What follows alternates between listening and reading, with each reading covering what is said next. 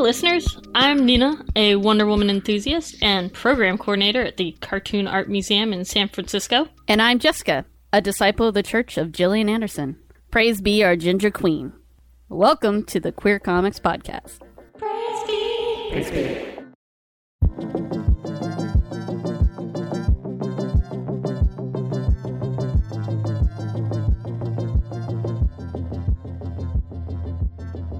Last time on this podcast, we touched on movies and subtext and queer baiting, but here we have some better news. Today we're here to spread the good word about the rise of the TV queeros or queer superheroes. So I know this is subject matter that you, Jessica, have been very excited to talk about. Yes, it is something that that I think is very important. Accurate depictions of queer superheroes. Obviously not exactly how they're depicted in the comics, but the fact that their queerness is intact from the adaptation from the comic book to the screen in live action. I think that's really important and it hasn't actually happened as often as you might think despite how many queer superheroes are on TV. So I just really it's important to focus on the ones that actually take the time to honor the queerness of the characters they're adapting. That is super awesome when they can actually get away with that. Mm-hmm. Um, Yeah. but so so doing your research, we thought this was going to be a really fun show, like talking about all the exciting stuff. I know that it was a little bit more uh, muddy for you in terms of like there was some good stuff and some bad stuff, but we'll kind of like we're gonna focus on the on the good uh, yeah stuff. yeah i'm Yeah. primarily on the good stuff it's you know i mean the bad stuff is just really just that there could be more and there isn't which is obviously a common theme yeah. But- that's always going to be a thing. yeah. Why did you choose the Runaways as the first series for us to talk about? i chose the runaways because it has probably the most honest depiction of a young queer teenager coming out that i've seen in a superhero comic that translates really well to the series on hulu uh, which is a marvel show. And they did it in a really great way and they were actually really faithful to the character of karolina dean in the comics. And that really stood out to me because i think it's it's really important because it's a teenage story and here we have this really beautiful story of her coming out and then being out and proud and a superhero you know and that's really cool And and often we think about queer representation in terms of our peers and our sort of adult queer community and it's really important to remember what that queer representation means to kids that are going through this stuff today and how it's affecting them. So you mentioned that the so the the couple is Karolina and Julie Powers. Well, right? well, um, Julie Powers uh, is her current girlfriend at the start of most recent run of the comic. I was gonna say I haven't read the new ones, but I read the old ones. Oh and I man, was like, I don't okay, remember okay, that. guys. Okay, guys. There's gonna be like there's gonna be some spoilers, so I'm I'm gonna try to avoid spoilers as much as possible. However, you know, like. Ju- There's some stuff we just gotta talk about. Yes, but the current run is being written by a writer called Rainbow Rowell. Amazing, amazing That name. is that is the queerest name. it is the best for an author. I love best it. name, and it, honestly, her writing for Karolina Dean and Nico this season, or this season, I'm thinking of the show. They basically readdress something that happened in towards the end of Volume One, where basically Karolina makes an advance on Nico because she feels like they're having a moment, and then Nico shuts her down. And there's like that tropey little queer panic moment where she's like, "Oh, I thought I thought you were into me," and she's like, "I mean, not like you know, it's not like that." Blah blah, you know. And then Yeah. and then Car- oh. Karolina is struggling with not only dealing with her parents being villains, but now like the girl Yeah. she's crushing on doesn't like her, and Nico didn't really handle it in the best way. And it's And do you feel like it was like a turning down in a I like I like you, but not in the queer way like you, Yeah, or just like- like, an honest any like anyone in a relationship? yeah, it wasn't handled super awful, but it's still very th- those. what, what does that mean? It wasn't handled super awful. Well, because queer panic storylines in TV and comics and movie, like anywhere, have notoriously like ending friendships or you know, like mm-hmm. oh, like get away from me. It, it's like Nico. Yeah. Nico's reaction wasn't quite that, but it also wasn't great for Karolina because she got her heart broken, and Yeah. those that can be really traumatic to like a young reader. So that happened fairly early on in the first run around it would have been around 2004 2005 and now all the way in 2018 they finally revisit that moment and it's really beautifully written. They basically retconned a few things. That was kind of the goal of this current run of the comic. So the intro to issue 12, it has those panels as they played out earlier and then it's got like this inner monologue from Nico where she's talking about sometimes you don't get a second chance. And then my favorite quote life doesn't keep opening doors for idiots who slam them shut without thinking. And then, That- it, that's yeah, kind of good advice. it's great advice. And honestly, it's like it was a really good opening. And then basically it leads into the whole, that whole issue where it's basically about Nico trying to make amends with Karolina and be like, hey, like, I I'm in a different place now. I understand myself more, and I'm going to give it another shot. So, spoilers, whatever. I don't care. Read it. Trust me, I don't do it justice. And I, I, yeah, I like that what you were saying about sort of like in updating it for this queer generation, it made it less about like once it happens, like it's either yes or no, and you either are with them forever or it's just like it's the worst thing and you have to hate yourself and because it's never going to work out. That um, it's a more human and honest approach to it where it's like, you know what? maybe it didn't work out one time, but circumstances change, and it's that that feels like it's just such a better story to, and a better way to start exploring a relationship of any kind. Yeah, the entire Runaways comic series, I think, if you're looking for something for like a young kid to read, like a preteen and onward, like I think it's hmm. perfect. Because not just Karolina's story, but all of their stories are really good, and and also Karolina after that whole shutdown with Nico early on in the comic series, she does go on to have you know decent relationships with people. Like her and Julie Powers are very happy. This uh, you know, and but in issue eight, things kind of fall apart, and it happens in a way that is somehow mortifying, heartbreaking, original, and hilarious all at once, and it's amazing. And it's like I, it was probably the most intriguing relationship falling apart storyline I've ever read. So I highly recommend you guys read the current run. So, do you know who does the art on that series, Uh, Kris Anka does the art. and who's the colorist? uh, Matthew Wilson. I do have to say, I really appreciate that when the show adapted these characters of uh, Karolina and Nico, they didn't go with the whole Karolina confiding in Nico and then Nico turning her down initially, which I really appreciated. Like, Nico's actually more receptive to it in the show. That's awesome. And I'm like, thank you for not pl- going down that road. Because a lot, I mean, it means they get to explore the relationship like at all, not just the panic. Yeah, yeah, and you don't have to like drudge your viewers through that gay panic thing. So that's something mm-hmm. I really appreciated a lot. And that actually is really important for young people watching that show. Yeah, the other thing I was going to say that's really important. I'm glad this you mentioned this series. I'm glad you mentioned that this series is good for younger readers, so like preteen, teens, sort of trying to figure themselves out. I know that when I was coming out reading queer literature because there wasn't a whole lot of representation in comics at the time was a really big part of me figuring stuff out um, and really helped me a lot. So now they have comics. And I but they don't have Tumblr. no, they don't have Tumblr, but we're not going to go down that yeah, rabbit okay. hole. okay. Okay. Okay. um I mean, that's great. I mean, if I had this comic book when I was younger, it would have it would have done it would have done magical things for me. But I didn't have it. Uh I had I I did have Buffy and I did have ER. So yeah.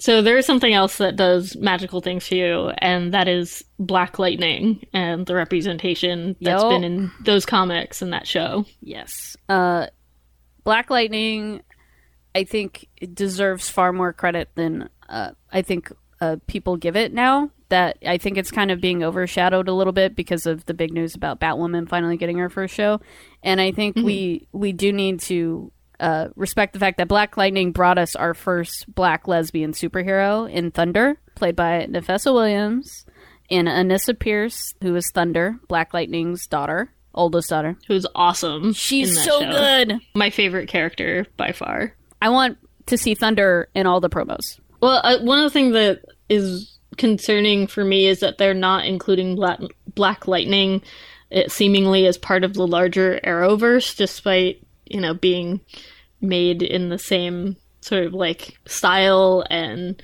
same channel or same network. All of that that it, it seems to be seen as an outsider away from Arrow and Supergirl and the Flash. So I don't think they've established what Earth they're on in the TV show.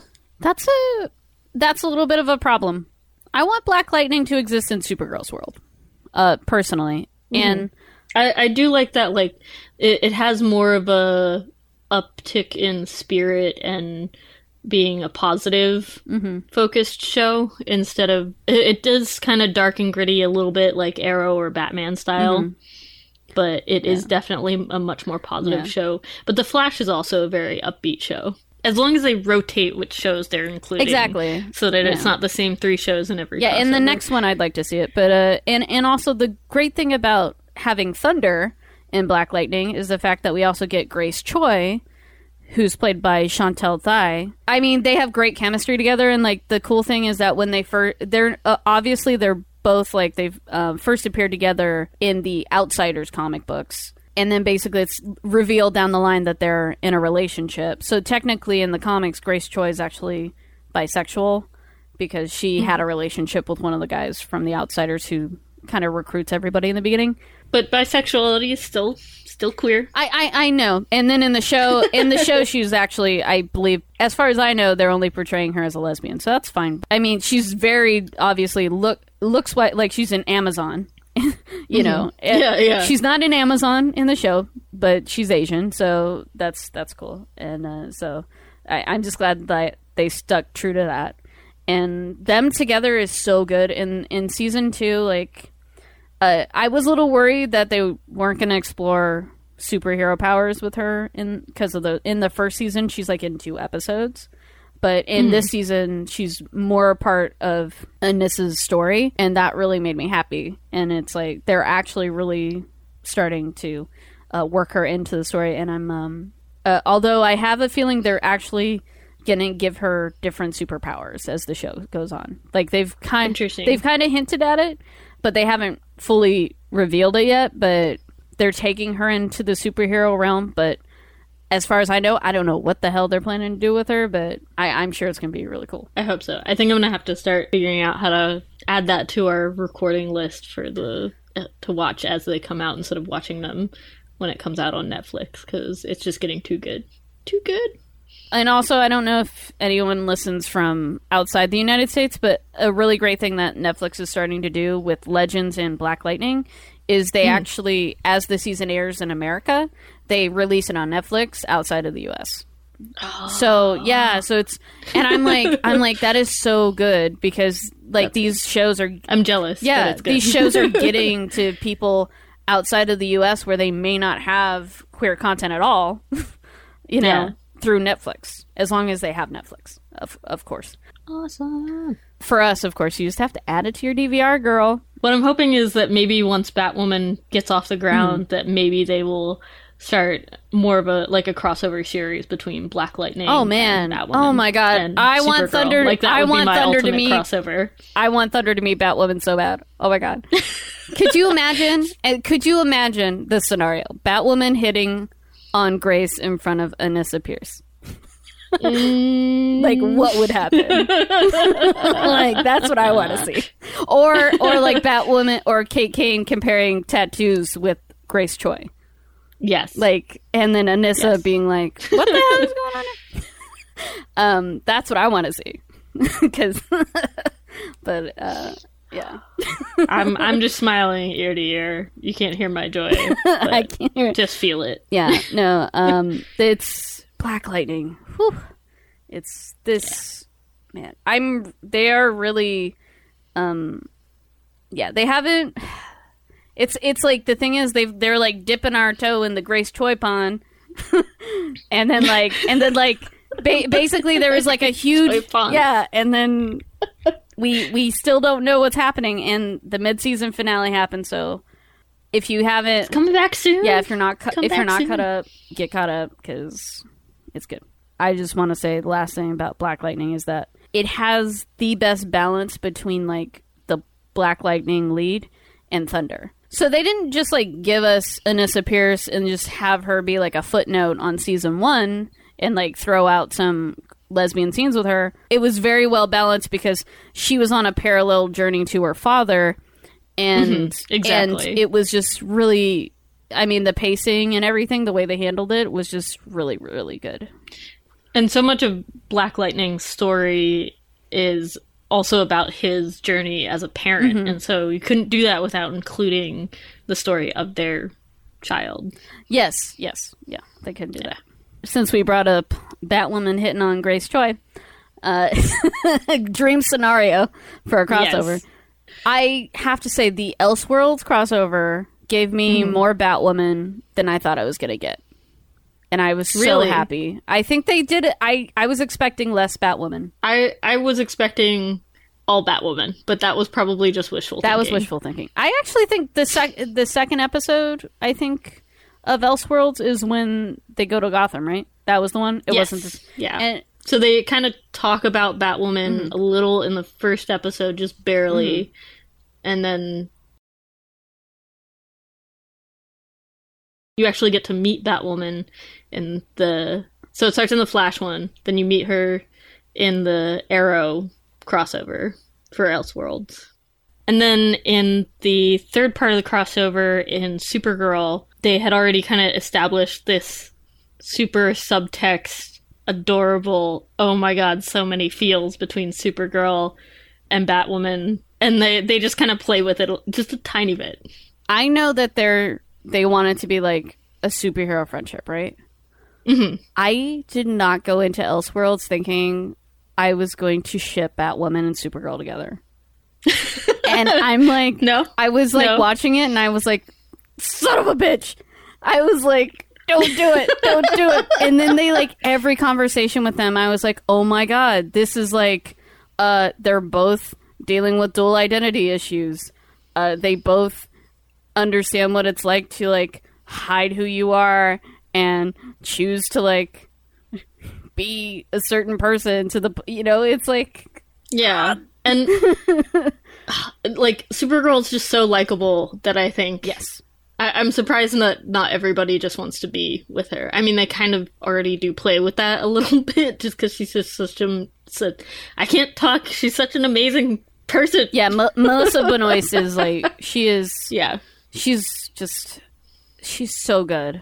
And her dynamic with batwoman like we definitely need more of that because Yeah. i they like were fast friends. That like final moment they have where you know they're like we make a great team. I was like yes you do. That is like i love that. Like i was not expecting that moment to happen and i think it's just really funny because uh, when she's still hiding who she is from batwoman like like when when kara walks out of the room and Batwoman Batwoman's just like mad dogging her, be like, mm-hmm, I know what you're gonna do, Supergirl, because I know who you are. I know who all you motherfuckers are, because I'm Kate. I'm a detective. Because I'm Kate Kane. I'm up here in this building all by myself. I got nothing. I got nothing better. I got do. nothing but time. I got nothing but time. stalking, stalking. It, it'll be interesting to see what they do with all of her back matter from the comics and what they do and don't include. The major thing that I don't think they're going to touch on at all is that a big part of her personal storyline was about leaving the military because of Don't Ask, Don't Tell. Yeah. And it was such a good storyline, but I don't think anyone's ever going to touch on it because it's not a struggle that we see today. Yeah, I'm. Uh, I'm not sure if they will either because you know if she's if they're just gonna start off with the whole pronouncement that she's Bruce Wayne's cousin, then Mm-hmm. They may not need to go into that whole backstory. You know, Yeah. it might just be a We'll thing see. where like they were close, they were relatives. He left. She doesn't know why. now she's in charge. Yeah, I think they're they're trying to create a new storyline that is separate from the comics so that nobody gets too attached to like preconceptions. That's fine. They actually on the C. I mean, they're notorious for doing that on the CW, and I'm totally fine with it because they actually generally do a good job when they do that. So I'm I'm looking forward to seeing what they do. One thing that I really like is that Ruby Rose's style. I mean, it's basically like that seems to be how she dresses normally in life. And there's yeah, there's yeah. It's, it's basically Ruby Rose is Batwoman. so that must be like a dream for her, and I'm so happy that she just gets to be herself. And at least it's much more on target than casting has been in the past. So it's like it feels at least we're going in the right direction. Yeah, that's a good comment that I want to put out there. I'm like, just she's she's a lesbian, and uh, being played by a queer woman, and that's what I'm happy about. So let's talk a little bit about some of Batwoman's romantic interests over the years and how they've been transferred between the comics and the show. So obviously, the first one that was introduced wasn't really introduced in a scenario where Batwoman existed, which was in Gotham in season one. Right. It was Renee Montoya. She was introduced as a former lover of Barbara Kean, who was the fiance of Jim Gordon at the beginning of the series. Right. Yeah, Yeah. that was a very weird uh, scenario for me. I was like, what is going on? I don't understand. You love this crazy woman. You're supposed to be better than this. Yeah. I liked I liked Renee Montoya in Gotham. I liked I liked Victoria. I, I did I did like Renee Montoya. I didn't love her decisions about romance in that show. I'm disappointed in that. I wasn't disappointed. I wasn't disappointed in that. I mean, that was the only thing I really liked. So so okay, so here's the thing for me Yeah. with Renee Montoya. Yeah. She is super important to me as a queer character in comics Mm-hmm. because she is the first out lesbian that I um, found when I was reading comics. And from Greg Rucka's run with the series GCPD or Gotham City Police Department. Mm-hmm. And it was just this one comic. I forget what issue it was. She's scream. She has her hair tied back. She's screaming, and she's like being held back or dragged away by somebody that you can't see because it's too much of a close-up shot. And there's just a necklace hanging with two, like the two intertwined female symbols.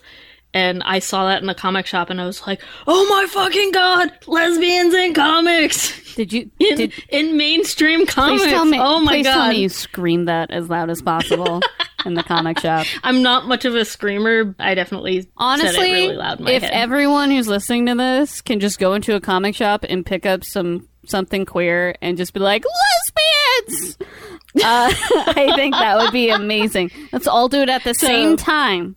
Yes, yes. But but anyway, so I, Yeah. I guess I have a harder time being open to other storylines with Renee because it was such a pivotal part No, of my that's fair. personal representation. Yeah. So so yeah. Yeah, like so, I feel like they introduced her in season one because somebody on the writing team or development team wanted Renee Montoya in the show, and they're like, "Well, if we're gonna do a story about GCPD and we're not gonna do it in Ray Montoya's timeline with Batwoman, then let's just get her in there." And I was like, "That's fine." I remember watching the episode where it's first revealed that they were a thing, like when they have that mm-hmm. conversation, and I like my heart stopped beating. Like I was like, "Is this happening right now?"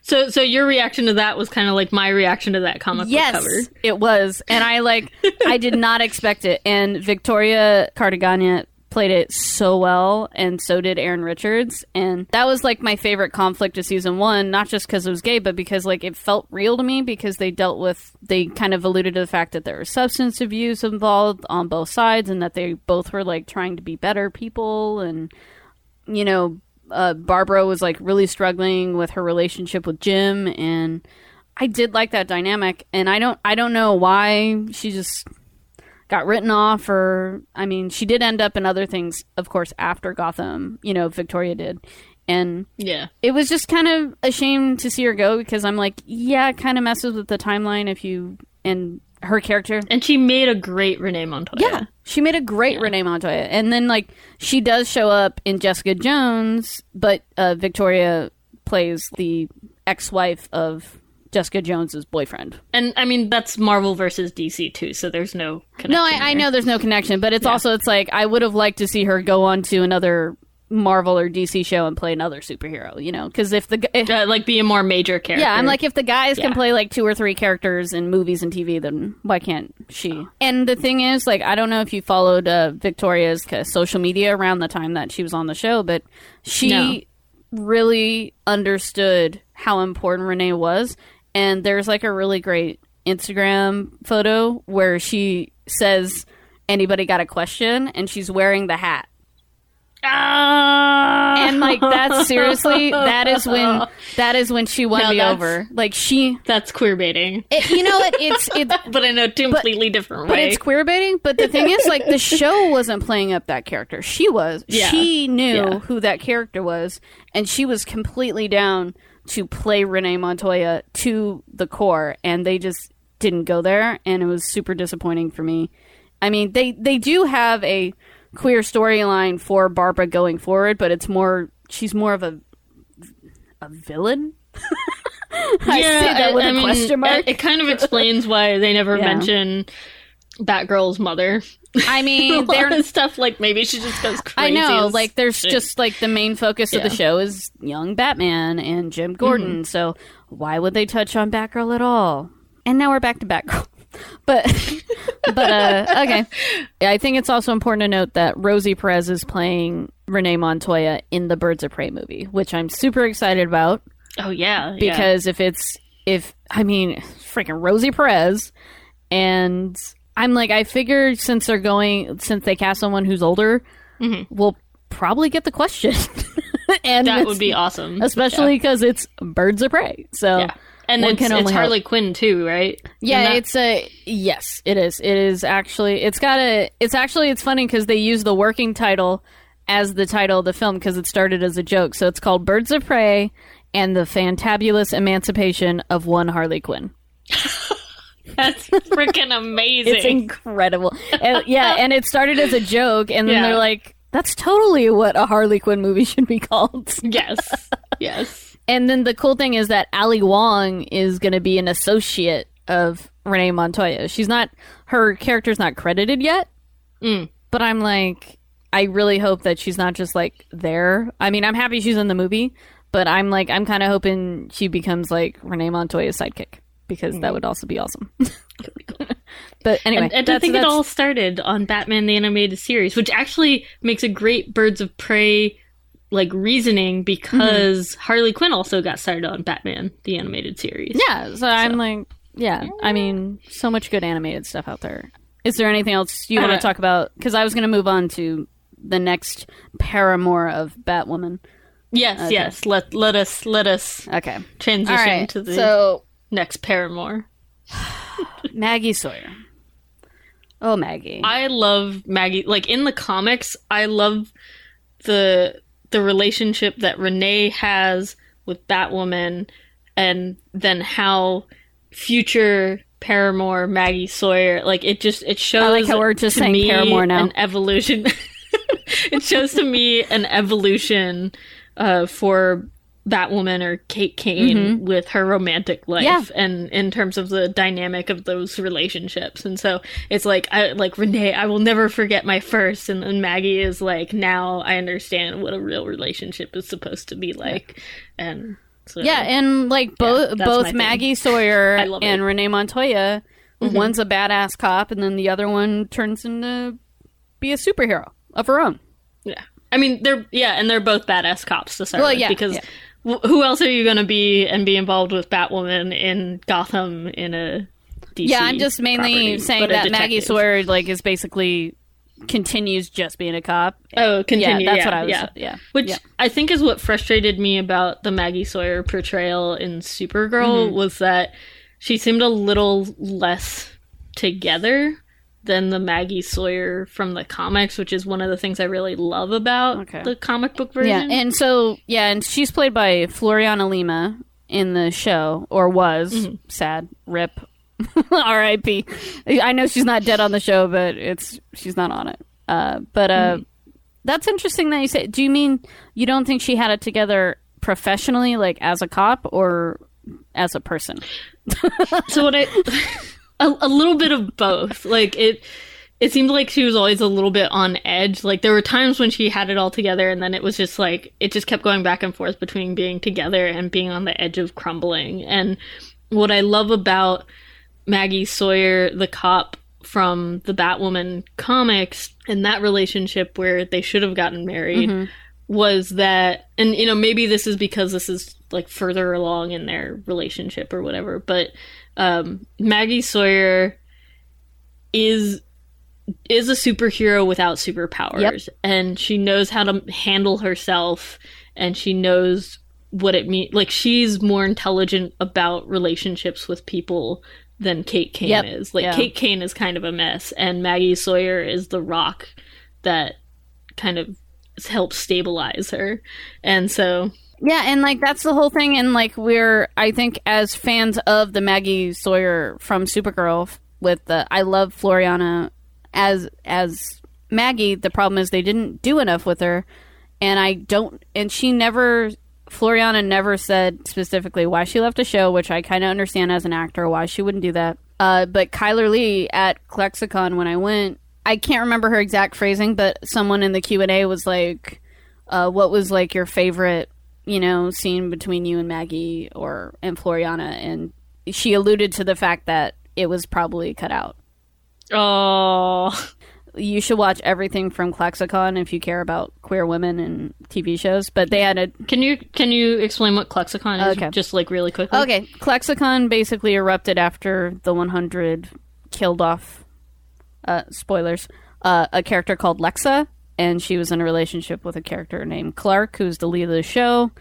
They had a great uh, romance, and uh, after she was killed off, fans created a convention called ClexaCon to honor that ship.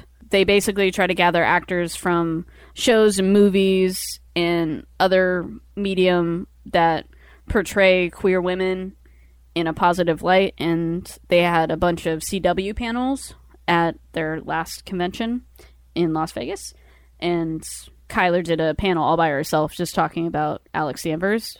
It just meant a lot for me to hear her say. I mean, she didn't like rip on the show, but she basically confirmed what we all thought because like there was that that Valentine's Day episode where they're like, "Oh, it's going to be Sanvers centric" because that's the name that was the name of the Alex Danvers and Maggie Sawyer ship, Sanvers, you know. And I know a mm-hmm. lot of people. I actually know somebody who came out be, because of that ship, you know, and that's how important these are. And that's awesome and then like in that particular episode, they're like, "It's gonna be Sanvers centric," and then it's like what two and a half minutes. yeah It was pretty. It's, it's like pretty bad. what happens in the comics half of the time I know, but the thing Um. is, like they were they were like saying, "Oh, it's there. You're going to see a lot of Maggie and Chyler, you know, and Maggie and uh, Alex," and then we barely got any, and then yeah, and Yeah. one of the interesting things I think with TV is that you don't necessarily like with comics.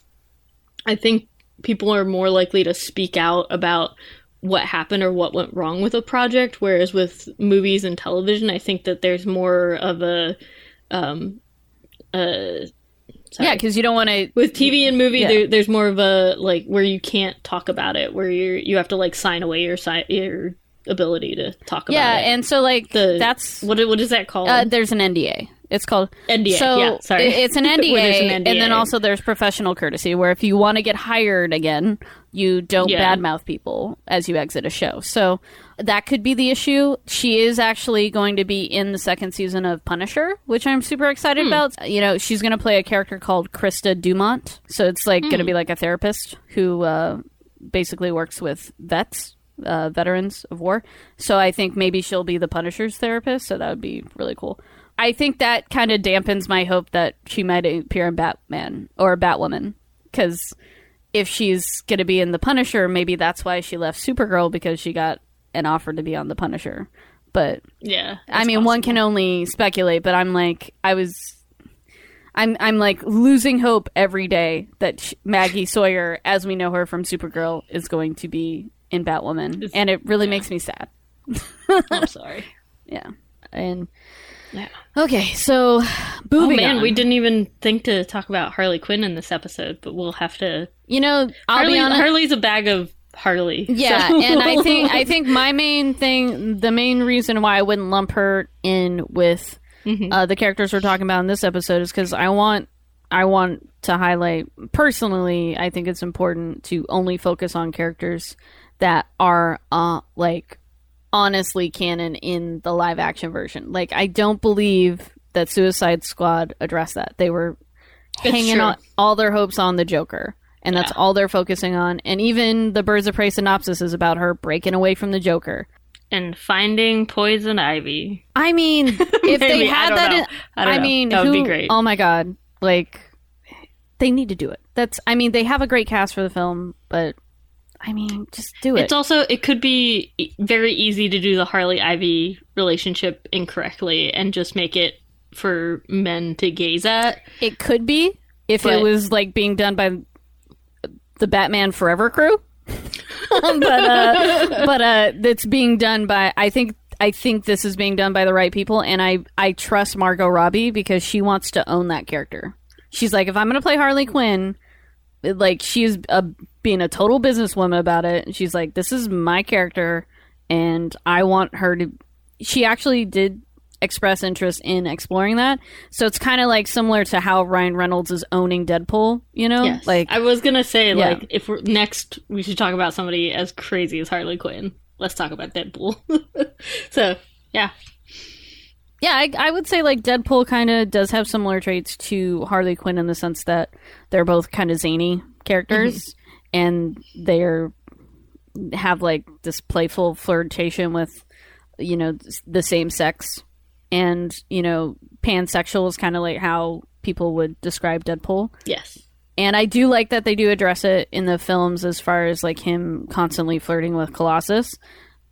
You know, and then there's the big but of the fact that he's got both the films, despite him flirting and wearing stilettos and making all the jokes and, you know, he's still the main romances between him and a woman. it is interesting. It's like they're playing this line of like being really open about all this other sexuality that is not heteronormative, but everything's so jokey that it's hard to tell if it's like the the comedy tradition of it's funny when a man acts like a woman or if I don't think they're necessarily doing that. Like the relationship between Wade and Vanessa, like I like it. Like I, like it. I, mean, I, like it too. I mean, I think they're handling it properly, but I think a lot of bros that watch the movie don't necessarily see the honest queerness that's going on in front of them. true. I do think And, the yeah. filmmakers are sincere, but the fact that they don't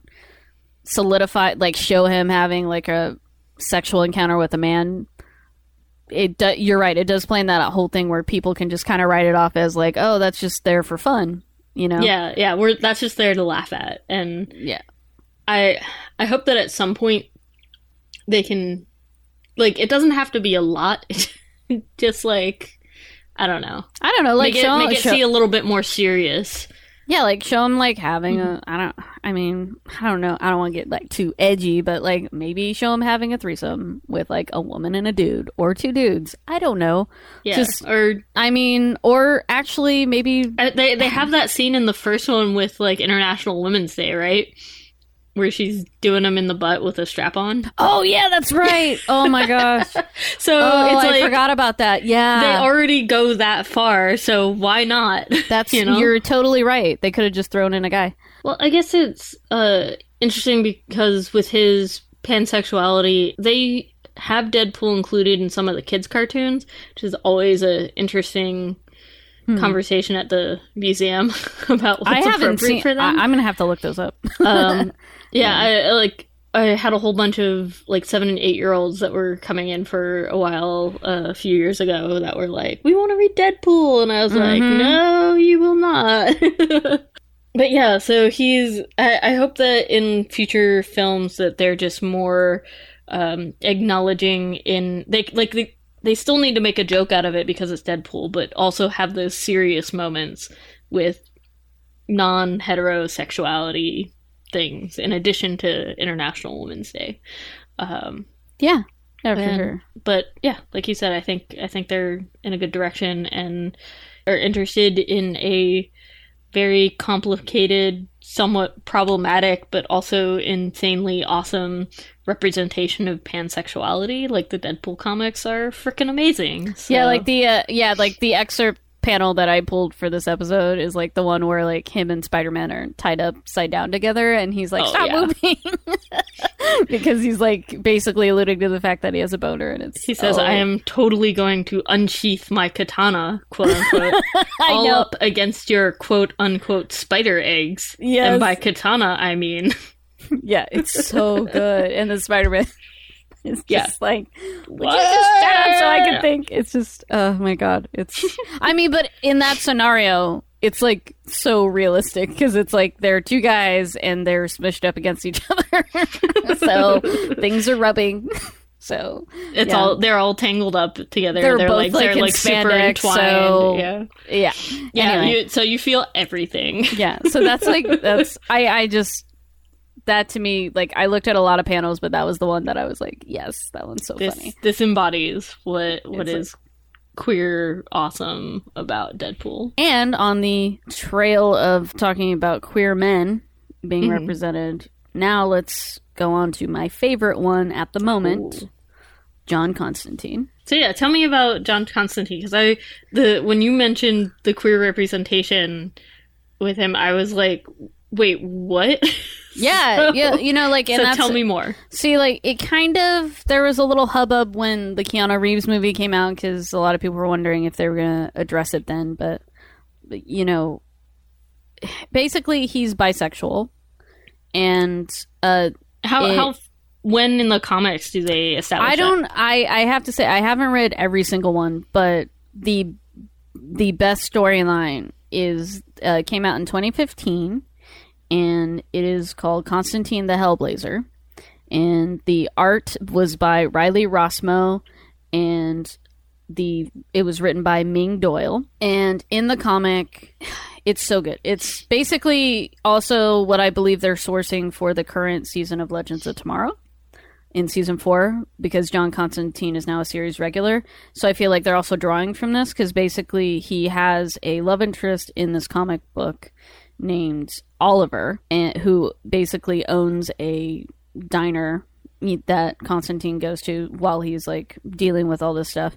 And he's kind of like he's attracted to him in the beginning, but he's like, you know, his old inner monologue, like nothing good can happen to me, you know. So he mm. initially he's like, I'm attracted to this guy, but I'm gonna avoid him. So he avoids him, and then like you're going along the story of you know the book, and then he just serendipitously just keeps running into him, and then they strike up a relation, little romantic relationship, and of course he unwittingly gets you know brought into the fold of the drama that's going on in the comic of uh, the Hellblazer comic book, which is basically in this particular story, he's being haunted by a vengeance demon. So basically, he gets roped into the drama, not necessarily with the vengeance demon, but in dealing with the vengeance de- demon, Constantine unwittingly sets off like a chain reaction of other stuff that basically puts Oliver in the kind of in the sights of this demon called Neron.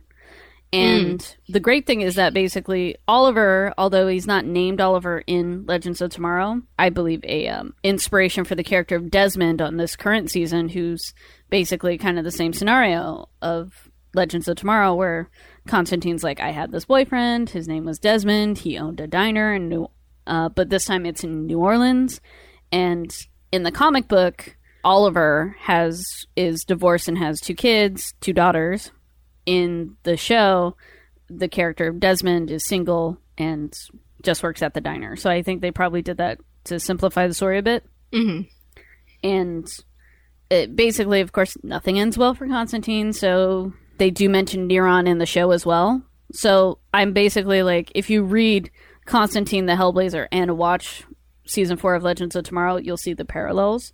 And I really love that they're drawing from this story particularly because they also address some of Constantine's backstory where he actually like in his younger years as he was like a budding demonologist he actually links up with another Sorry, I, I love that as a budding demonologist. I mean, that's what that's what it is. it is what it is. So it. it, Yeah. it it's great because it also introduces this character that I would love them to bring to freaking the CW, Georgina Snow. And Georgie for short. And she is also basically a budding demonologist who ends up working for Her Majesty's uh, Secret Service. But when they were younger, Constantine meets her and her girlfriend, Veronica Delacroix, and basically ends up kind of stealing Veronica from her. Uh, Georgina's a little, you know, sour about that. She doesn't completely hate Constantine just because, like, Veronica ends up kind of choosing him over her. That's one reason, but she also kind of feels like he's reckless, you know, and she does mm-hmm. things very much like by the book and she does not she takes things way more serious than him. He's way more of a rogue than she is when it comes to this kind of stuff. They have a falling out when they're younger so they kind of explore that and then they explore the fact that in modern times when he's dealing all, with all this drama surrounding oliver and this vengeance demon he has to reconnect with her and kind of rehash their past. So i'm like if that's the story they're drawing from for Legends of Tomorrow this season in season four, I would trust them to maybe introduce Georgina Snow at some point. That would be awesome. Like that would add another lesbian black woman to the CW like network. And, And- it, it- Yeah. is the Desmond or Oliver also a character of color? Yes, uh, Desmond is black and Georgina's black, but obviously Georgina's not in Legends yet. I say yet because I'm just like I know, it's like it's just like, my vision I'm board. putting it out there, and if I just keep saying it, then it'll happen. Yes, Georgina Snow. Georgina Snow. Ba-ba-da-ba-da-ba-da. Uh, she's like honestly just reading. it- I just love the idea of having someone who's just as good of a demonologist as Constantine, who's just seriously not having any of his crap. like, and also uh, Matt Ryan does a great job as Constantine, and he also does a lot of the voice acting for the current animated stuff that they're doing around Constantine. He's also he he's so good as Constantine. Like it's great to see him interacting with the team, and obviously, like in season three, he had like a little fling with Sara Lance. Yeah, Okay. Although I do have to say, I think his first kiss with a man that was shown on Legends of Tomorrow is actually with like a supporting character named Gary Green, who's hmm. kind of like this comic relief character who's really funny. And they like play D and D together at the end of the episode. Oh, and, nice. Yeah, and it's he's played by Adam Tsekhman. So they like basically allude a lot that he kind of has a crush on Constantine. And it's really adorable. So yeah, That's awesome. I, I love overall about like all of these shows that there is a, a a pretty good amount of representation for characters of color. There's not a lot of uh, like Indian or Muslim character representation at this point. Well, there is Zari, who they added this season, uh, or uh, last season on Legends of Tomorrow. But she's not a queer character, correct? Or Not yet. Set up in the air? Not yet. Again, like, with your vision dear board. Lord. Uh, oh my God. I have to say, honestly, I'm probably going to gush about Legends of Tomorrow at least once an episode because I love the show so much. She was born in a reality where metahumans were outlawed and where religion was outlawed. Hmm. And she was basically a rogue because her family continued to practice their religion and they were also metas. But because of her her real in her reality in her mind, she was raised to be a hard ass. So she's basically the April Ludgate of Legends of Tomorrow as far as like personality. I was like I knew I was to like Legends when they announced that Sara Lance was to be a big part of it. Season 3 and 4 just I mean, 4 is not even over yet and I think every episode I'm like re-falling in love with that show. Every single episode. And it's just honestly, I haven't felt this way since the queerest episodes of Wine on Herb. so that's saying a lot. and and I know how you feel about Wynonna. Earp. Yes. we'll get we'll get to that eventually Yes. for yes, everyone else. eventually. One thing that I would like to point out is that if you notice, like most of the positive stuff that we've been talking about has not been about film. And there's a reason for that.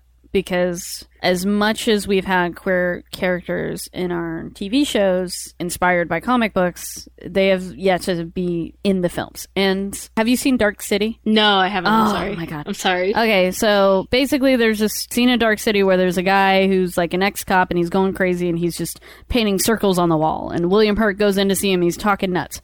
That's how I felt when I got this epiphany because I literally was like, you know what? I can say over and over again till I'm out of breath. There needs to be more queer superheroes represented on film because I love TV, but it's really easy for critics and just people who don't care about these TV shows to write it off when they mm-hmm. don't make it into a movie. because there's something that happens when you make a superhero film that solidifies it in our culture. If you only make a TV show about something, so it's easier for people to write off. I don't know what it is. Right. Like it's Yeah. almost like a classist thing. It's like it's Yeah. like TV shows the everyday thing that you watch every week or whatever, and so it the production quality is usually not as great, but the the acting But the thing is, like, it depends on the show, the writers, Yeah. how they handle the material. I mean, I know that it's there's a lot of other factors, like you know, movies take longer to make and yada yada. But I'm not buying that anymore. So what I did, because I went on IMDb, you cannot see the budgets of animated films or TV shows. So I focused primarily on looking up the budgets for about 60 superhero movies, live action movies that were made mm-hmm. that feature heterosexual men in primarily in the leads and in the title. Batman, Superman, Spider-Man, Wolverine, Punisher, Green Lantern, Ghost Rider, Blade, Hellboy, Hulk, Iron Man, Thor, Ant-Man. I even include, included Howard the freaking Duck in my research, okay? because he's a Marvel Yes. character. Yeah. So I did not include the stuff that's based on pulp like Zorro and Phantom. And I still got up to about 60 movies because they don't publicize a lot of these budgets, but they do for the live action films. Mhm. They've spent upwards about $6.5 billion on movies that are about heterosexual men. And you know how much money they've spent on movies where the queer character has their name in the marquee as well as top billing and has a queer relationship in the movie? No, uh how much did they spend on Zero. like would yeah, Zero. I was like, could you even count Deadpool? Zero. Yeah, so because there I'm- hasn't been any. So yeah, so it's not enough to point out the fact that there hasn't been a queer character, and that's just an estimated total. That is not including the TV spin-offs of Batman, Superman, and I specifically didn't include the female superhero movies because that's I'm not really trying to make the case about female representation. I, I mean, I, just- mean, yeah, like they're they're just now getting to like yeah, any superhero movies with a female lead that have a theatrical release. Yeah. Like there was a Supergirl movie long Yeah. ago, but it never. It was kind of weird. So I Yeah. understand why it didn't get a theatrical release. We just got Wonder Woman, and we just got Black Panther. You want to know how far off we are from like being okay with the amount of queer representation in film? Well, we're about 6.5 billion dollars away from knowing what it feels like to be properly represented. so which if is that, what like fifty years or more. Yeah, and that and that's just an estimate. That's not including the upcoming movies that they have. And you know, Right. I don't know if there's going to be queerness in Captain Marvel because I'm at the point Breathe, where I want breathe. them to prove me wrong. uh, Yeah. No, it's And- hard. Like I know there have been Yeah. queer creators that have been involved in the the new Captain Marvel that have been doing an awesome job with her representation and she reads as a very queer character, but even in the storylines in the comics, I don't remember there being any queer relationships, but there is very much a queer that entire trailer is queer me. under undertone. I'm like you character. put. I mean, as soon as I saw her in like the casual clothes, like the jean jacket and the hat, I was like, oh, swoon.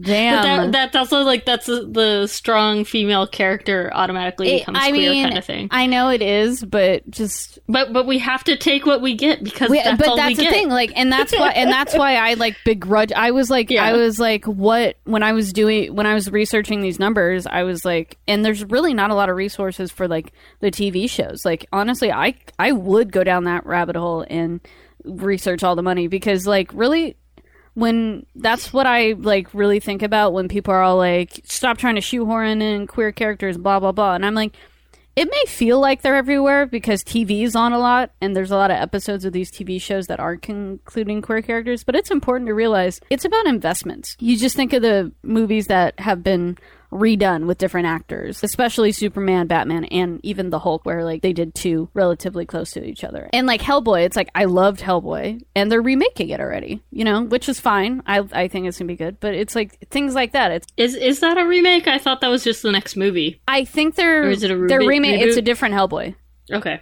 So th- Oh it's, right right. it's yeah, David it's a new Harbour. actor. Yeah. so that's that's kind of what I think about, and I like if even if I begrudgingly like include Wonder Woman, It's it's her queer upbringing is yeah, the no, like yeah, there. definitely. But the thing is, they didn't show any queer relationships. She kind of she has a really good conversation about like how she views sexuality, but Steve Trevor is very much the love interest for her.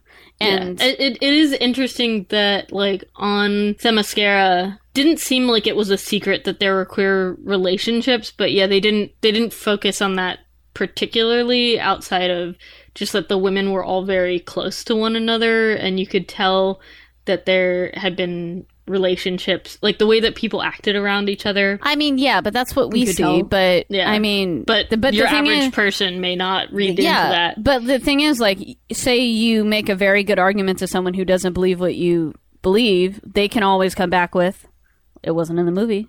But at, at least we got the line about men only not being necessary for pleasure and only for reproduction. No, I know. No, I know that, as, and I'm at like, least. Yeah, yeah. I know you know. But I know, but it still kind of bugs me. I also kind of included Tank Girl, but I was like, that's not. It's like not even really. It's hard, yeah, because I saw her as a huge queer icon for me, but she also was not. Like, Yeah, it was and- her and, and- Booga. It was yeah, people like on these shows like Legends of Tomorrow, Arrow, Supergirl, The Flash, even you know is is integrating like has a queer character now awesome trans characters on TV. an awesome trans character now on Supergirl. They're doing this all with like a fraction of these big studio budgets, and like that's the thing that I really want to point out. They're spending so much money on these movies. yeah, They're not investing in us. Every Marvel movie that goes by without a queer character in it, every DC movie that goes out by without acknowledging queerness or having a queer character, that's just another movie that fails our community.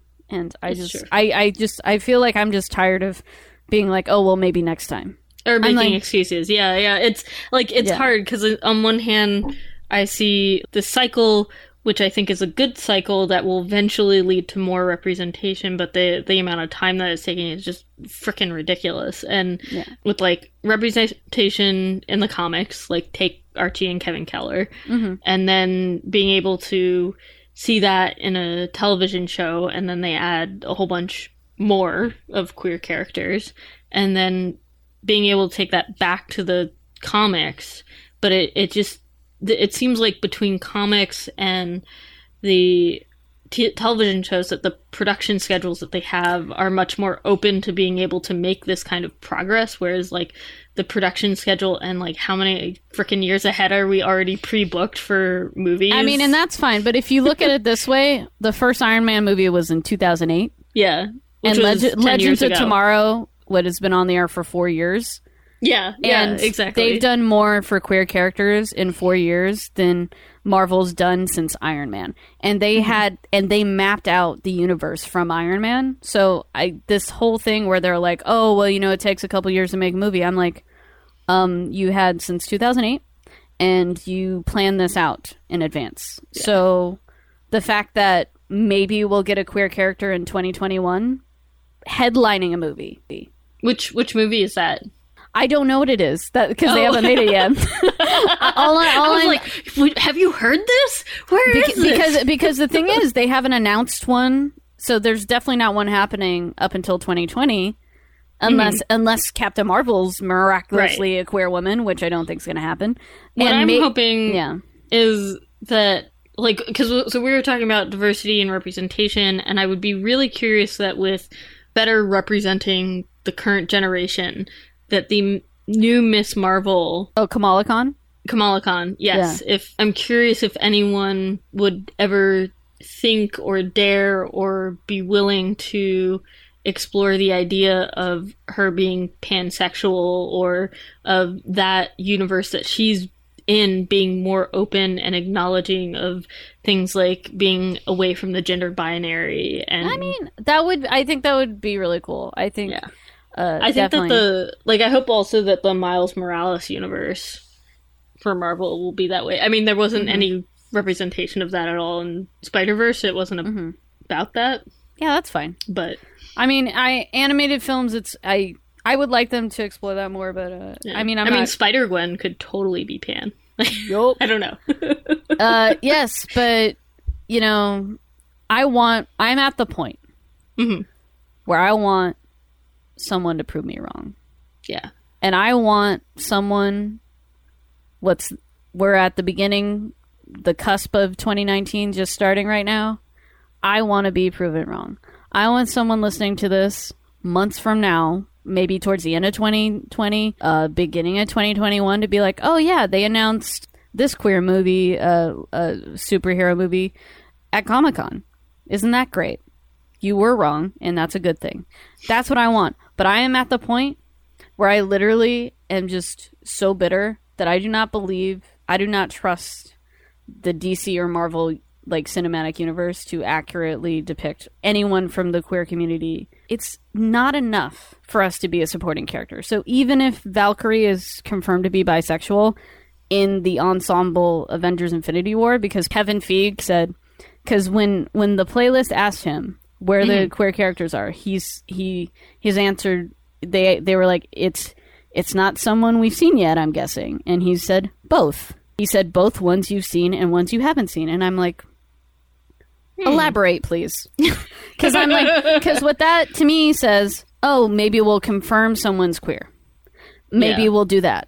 And maybe we'll have a queer couple in our little ensemble movie. That's not necessarily what we need. We deserve a standalone movie with a queer protagonist. It, I don't care how they identify. I just feel like it's beyond time for that. And we're we're billions of dollars behind the gun on this. Even if we got a queer movie in 2021, it would be it's almost it feels like too little too late because like the amount of movies that get made that don't focus on queer superheroes are always going to outpace it because I, I yeah, I, I still have I still hold out hope for the next Wonder Woman movie. I mean, it takes place in the 80s. So mm-hmm. maybe maybe maybe ever since San Junipero anything from the 80s is just by default gay. So there you go. There you go. Um, There's hope for us all. But but like honestly, Yeah. like I feel I feel like it's a fucked up version of Field of Dreams. yeah. because no, it- it's, it's like I feel like I'm James Earl Jones telling Kevin Feige, Kevin Costner to build the field, and people will come and spend their money and give and do exactly, you know, And like Kevin and, Costner and they like just won't freaking and they won't even know. But then basically what happens is he sells the farm, they bulldoze it, and build a Walmart. That's how I feel. That's how I feel. That's even worse. That's what I feel like's happening. Like we're like we'll spend the money, and he's like, eh, well, well, let's get back to your vision board and let's talk about if you could take any queer character from comics and give them their own television or movie, who would it be? America Chavez. And I I actually I would like to do this in two ways. I'd like to do it for a male and a female character because I Yeah, think- go for it. Uh, so if female led movie, if they don't announce an America Chavez movie coming in 2021 or 2022 at least, I'm gonna lose my mind because that is like I know they're make they made, just made an animated thing with her and Miss Marvel and Squirrel Girl and that's gr- and Captain Marvel. That's great, but we need live action America Chavez. She, this is the perfect time for her. So if she's not an Easter egg in Captain Marvel, that's a missed opportunity. If she doesn't show up in Infinity War, again, missed opportunity. If they don't announce her as one of like the bajillion new things that are untitled that are supposed to be coming in 2021, what are you guys doing? Like, she's such a great character. We'll have to start like a mailer campaign for this. I mean, you know, uh, Stephanie Beatriz from uh, Brooklyn Nine Nine actually dressed as her for Halloween one awesome. year, and it. w- I'm like, cast this woman. like, she's openly bisexual. She like totally down to play the character, and she'd be great at it. And for the male character, I want them to do a Midnighters series. That, yeah, I thought about that too. Yeah. For mine, I guess I will go for. So okay, I can't I can't get enough of Renee Montoya. So I would love a question movie Standalone film, no standalone doubt, would question. be great. Yes, Like, hundred um, percent. And so I'm excited about the. I mean, hopefully, we'll get that from the Harley Quinn movie. But then otherwise, who's oh, who's I telling you? I was telling you about Marrow was one of my favorite Oh yeah, your little X Men lady. Yes. Yeah. So like totally up- underrepresented, totally like side. I love giving side characters this like spotlight to totally become something new like kind of the way that guardians of the galaxy was a, a uh, comic and became Mm-hmm. an amazing movie series What was that again? The uh, yeah. Ugh. I'm not familiar with the genre. Uh, no, but you're right. Like, I think that's also why I'm drawn to Legend of Tomorrow because they brought like a motley crew of characters, you know, that you never would have thought could carry a series into the world, and it's they're basically like, see. This is how you bring comic book characters to life. I feel like one comic contains enough material for a, a movie. Even Yeah, you know, yeah, no, they're they're basically storyboards, and my other one is also something that's kind of already in the the works with Colossus. But I'd love to see Colossus get to shine on his own and explore okay. His relationships. I am actually kind of surprised they haven't done a Colossus standalone. It is interesting. Movie. Yeah, I don't know what they were going for with the X Men Origins thing. I think they maybe just started that for Wolverine. I, I don't know if they were planning to do more, but yeah, I don't of- know. It- yeah, yeah. there was the big buzz about the Origin Wolverine Origins comic back when I Mhm. was in college, and Mm. um, so I think they were just trying to capitalize on that. But anyway, so in the in the forums, I think we want to also put out there and ask you to tell us which confirmed queer characters would you like to see in a movie or television series. like And then- standalone, like their headline, like Yeah, they're it's headlining like, it. It's like they would be the cameo. headliner. Yeah. Yeah. Um, and tell us, and then we'll get those letter writing campaigns going. We'll tell them who to do, uh, how to do it, and Wait, wait, you know, like- you'll get your movie by 2021. or uh, twenty thirty five million. I don't know. 3021. 30, 30 29. oh, oh man, Let's just keep saying numbers. I like this game. forty million bajillion triceratops. In the year Triceratops. All right, I think that's it for now. Yep. Queer Comics Podcast is a part of the Geek Therapy Network. It is mixed and edited by me, Jessica Vazquez, and co produced by Josue Cardona. Today's podcast also features original music by Tyler Francis, so if you like what you hear, make sure to check out his Bandcamp page, linked in the description, or follow him on Instagram at TylerIRL underscore. Make sure to subscribe to Queer Comics Podcast wherever you get your podcasts, and check out more shows in the Geek Therapy Network at network.geektherapy.com.